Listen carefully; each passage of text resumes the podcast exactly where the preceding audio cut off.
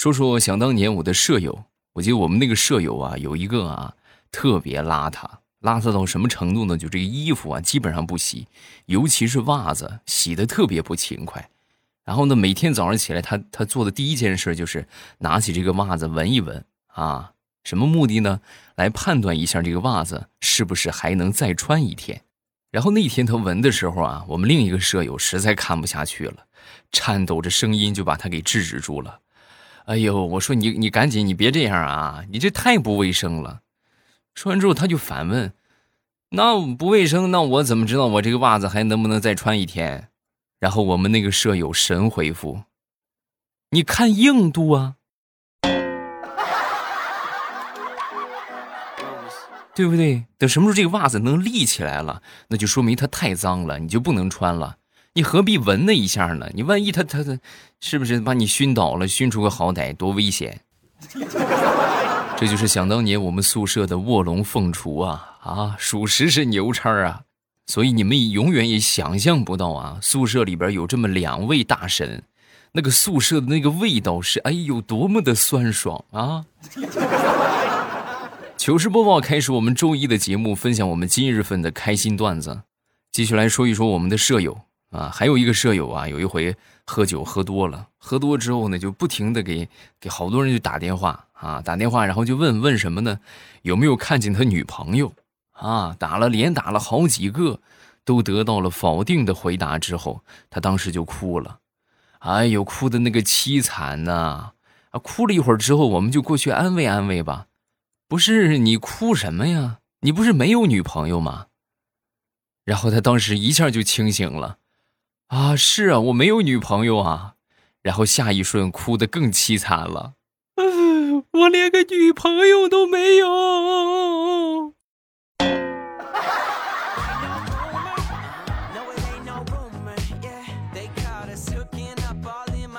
我们宿舍里边的神人啊，远不止这几个，还有一个啊。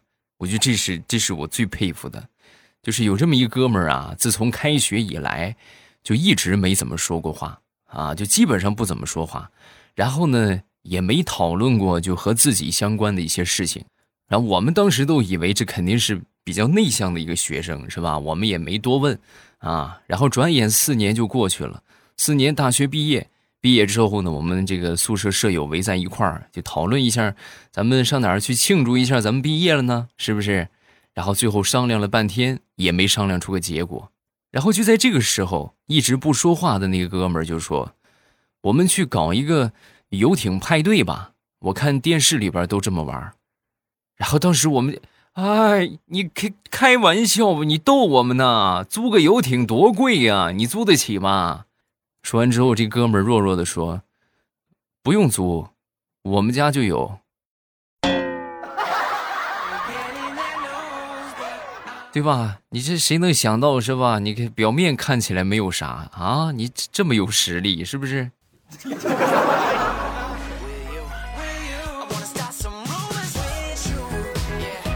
我一个发小之前的是富二代啊，但是现在不是了啊。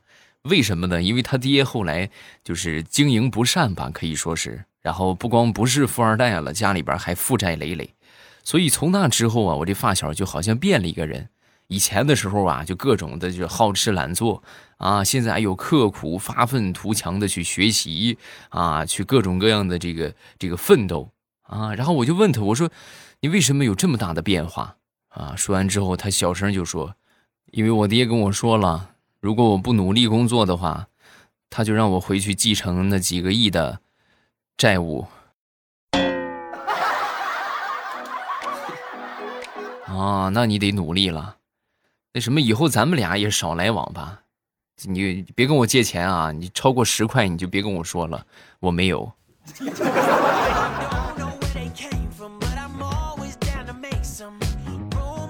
各位应该都喝过稀饭吧？那么问各位一个问题：你们喝过最稀的稀饭是什么样子的？我先来说啊，我喝过最稀的稀饭，就是想当初我在军训的时候喝过的稀饭。哎呦，这个稀饭稀到一个什么程度啊？就是，就是豆浆，你们喝过吗？哎，对，就跟豆浆一样，比豆浆还要薄一点。我估计可能就是熬粥的时候，就是抓了一小把米，然后熬了一大锅呀。不过你细想也没毛病啊，稀饭稀饭嘛，对吧？那不稀能叫稀饭吗？是不是？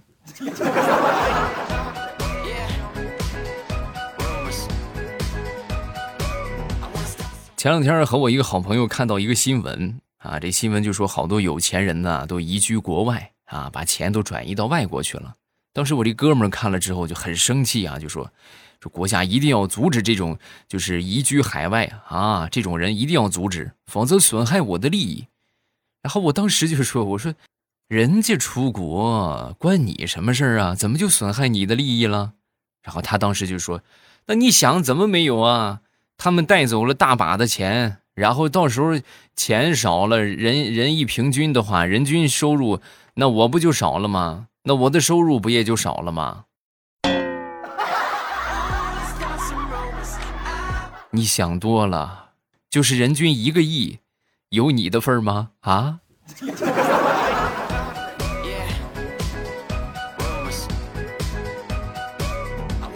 上周四，我们办公室啊有两个女同事就吵起来了啊！吵起来之后呢，最后我们经理就过来了。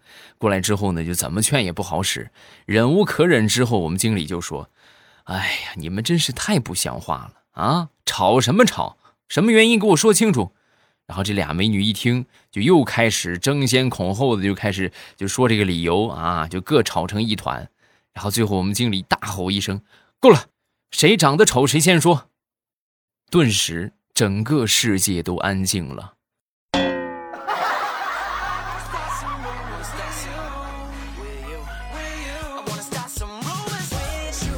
张大炮终于在近期收获了他的爱情啊！两人哎呦，甜蜜蜜，那可腻歪了。然后呢，那天他女朋友啊，就实在受不了了，然后隔三差五的就亲他一口，隔三差五亲抱他一下。然后那天他女朋友就说：“实在受不了了。”我说你能不能收敛一下？三十七度的天气，你看你天天喊热，哎呀，好热好热。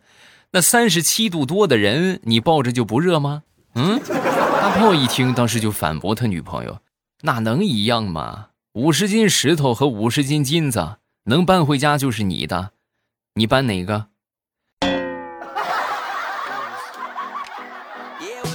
没毛病啊。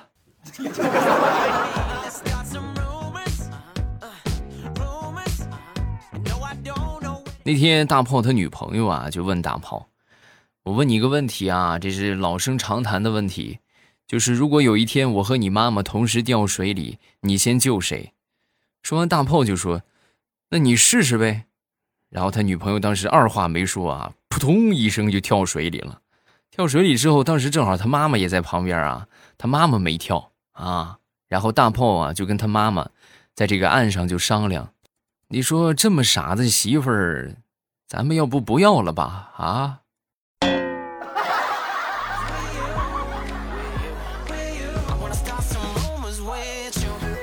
前两天我表弟出去面试啊，在面试的时候，领导就问他：“小伙子，你有没有这个组织能力啊？如果有的话，我们就把你录取了啊，提拔录用。”表弟一听，哎呦，这个机会来了！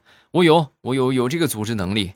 啊，是吗？那你跟我说一说，你组织过什么？说完，我表弟就说：“我之前那几家单位都是我组织罢工的，老板都可怕我了。”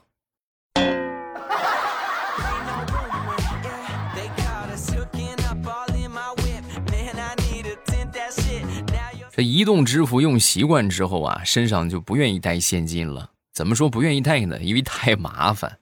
但是呢，前两天我就遇到尴尬的事情了。啊，因为正好出去外地办事儿，然后呢，我这个手机啊就没电了。没电之后呢，我去吃饭啊，吃饭之前还有电，然后吃完之后就是没电了，没电，然后人家老板那边还没有充电器，啊，你们是永远想象不到我是怎么把这个饭钱给补上的。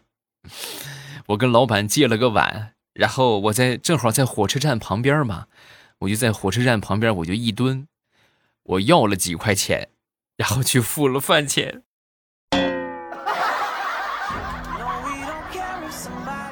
那个画面实在是太美，真的你不敢想象啊！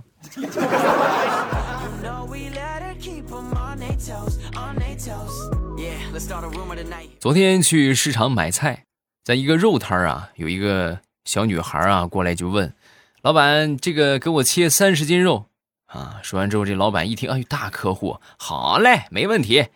然后呢，这个三十斤肉切好之后，这姑娘一看，哎呦，这三十斤肉确实是有点分量啊。说完，这老板，姑娘切好了，我给你装起来呀。啊，说完之后，这个这个小姑娘就说：“啊，别别别，老板，我不要，我不要。”我就想看看三十斤肉有多少，我减肥呢。姑娘，你这是拿我玩呢，逗我开心呢，是不是啊？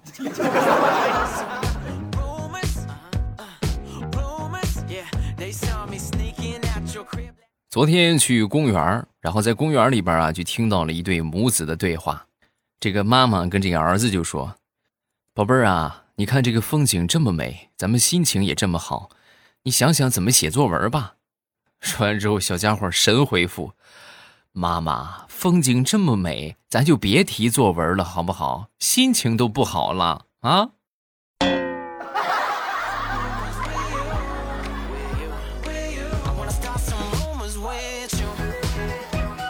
现在家长跟孩子沟通都是比较人性化，对吧？就就是讲理。啊，我记得我小时候那时候犯错，那基本上就是棍棒伺候。有一回做错事，我妈打我，打我之后我就哭啊，我一边哭啊，我妈就一边越打，一边打一边就说不准哭，再哭我接着打，我就不哭了呗，是不是？等到第二回又犯错，然后我妈打我也是，哎呦，打的我，哎呀，哎呀，好疼啊，真的。但是介于上一回的经验，对吧？咱不能再哭了，再哭的话还得挨揍，然后我就使劲忍着。啊，忍了一会儿之后呢，我妈当时揍我揍的更狠了。小兔崽子脾气还挺倔啊！你这长脾气了是不是？我让你不哭，我让你不哭。所以说呀，做儿子难。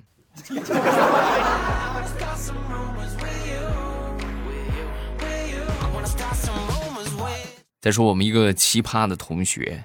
啊，那天这个下课课间吧，然后他突然拿着一瓶花生牛奶啊，就过来就问我，这花生牛奶是甜的还是酸的？我说是甜的呀，一点酸味都没有。对呀，一点酸味都没有。哦，那就是我这个花生牛奶坏了。哎呀，等着一会儿拉肚子吧。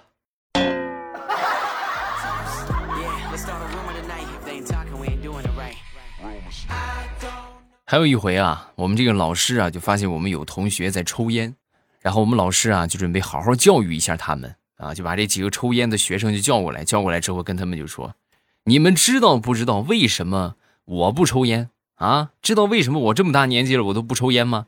底下一片沉静，静默了一会儿，老师刚准备说话，其中有一个同学说话了：“老师，是不是因为你穷啊？”放学之后叫家长啊！听见没有？放学之后叫家长啊！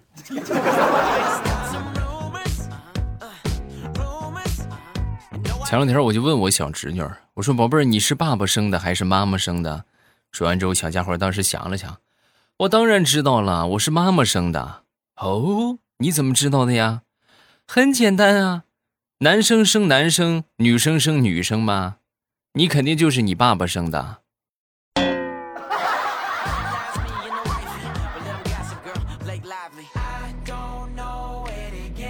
最近这两天啊，天气特别热啊，热了之后啊，就不愿意出门，就宅在家里边。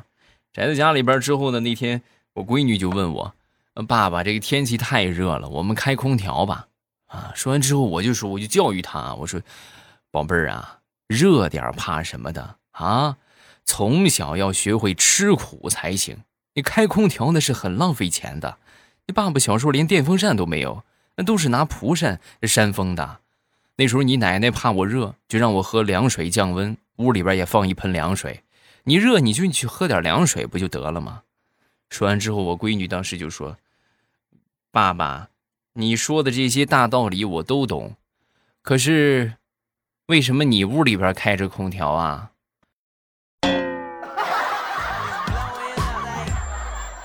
那我我受了那么多年苦日子，我就不能享受享受了吗？啊？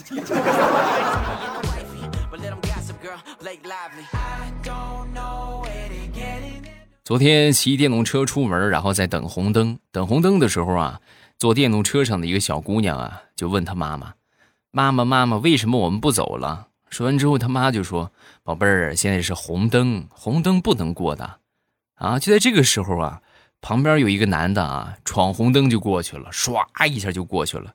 然后这时候，这个小姑娘看到之后就问她妈妈：“妈妈，妈妈，为什么那个人他红灯他过去了呢？”说完之后，他妈语重心长的就说：“宝贝儿，他呀是嫌死的太慢了。”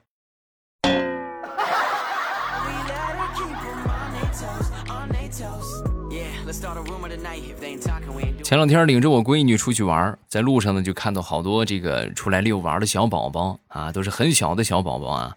当时就感觉这个小宝宝很可爱，然后我媳妇儿啊就跟我闺女就说。宝贝儿，宝贝儿，咱们也生一个小宝宝好不好？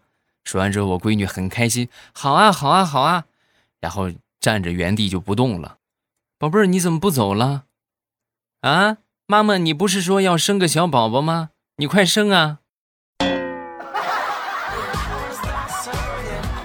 宝贝儿，没有那么快，上个厕所还得十分钟呢，哪哪那么快呀？啊！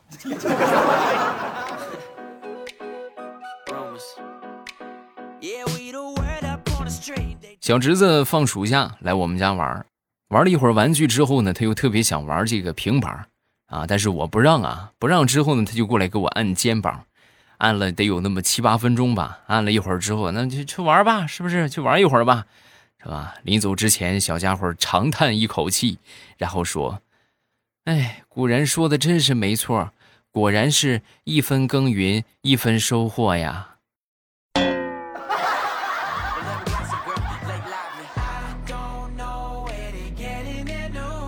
好，段子分享这么多，下面我们来看评论。首先来看第一个，叫听友三三五六。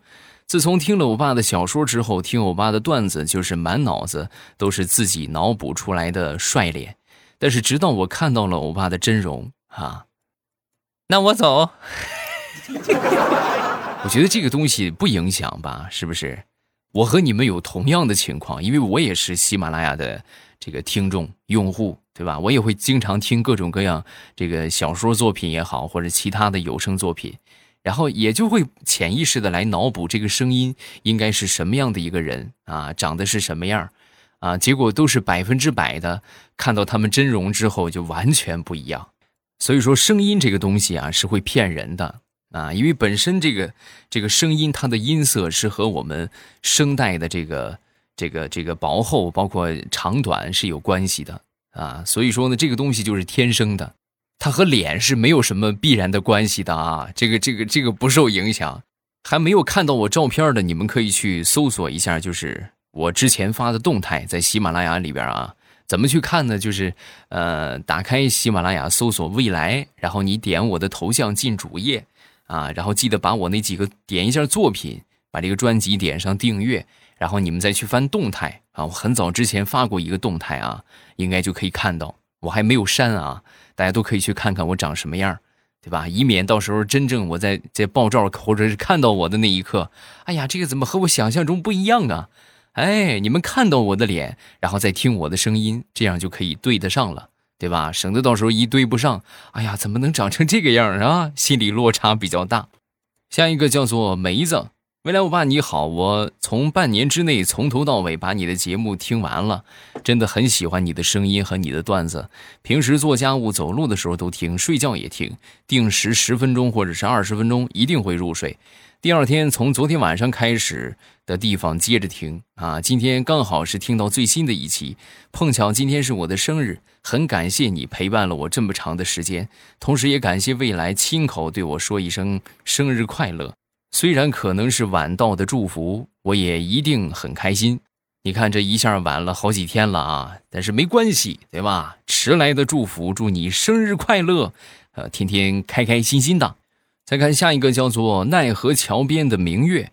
我爸幼儿园毕业的那一个暑假，爸爸妈妈就爱上了你的段子，我也天天跟着听。慢慢的，我上六年级了。呃，学习压力也越来越大，每天晚上我都听你的节目放松一下。我马上就要上初中了，我想考我们开封市最好的初中，呃，重点班。欧巴，你祝福我一下吧，祝我能考上理想的学校，谢谢。我也祝欧巴节目越做越好，爱欧巴。嗯，很棒啊，有目标就很好啊。然后有了目标之后呢，朝着这个目标努力使劲儿。啊，咱不说定个目标，然后咱就就我就定这个目标，我啥也不干，那不行啊！你得把这个目标去细化一下，比如说考上这个初中的重点班，那么需要多少分啊？啊，我们这个分数你现在是一个什么水平啊？然后把你欠缺的这些分数，或者说你知识薄弱的地方，来补充一下，努努力，哎，使劲往上提一提，你可以的啊！看好你，好吧？等着你的好消息。好了，有什么想说的，评论区来留言。咱们周三见。喜马拉雅，听我想听。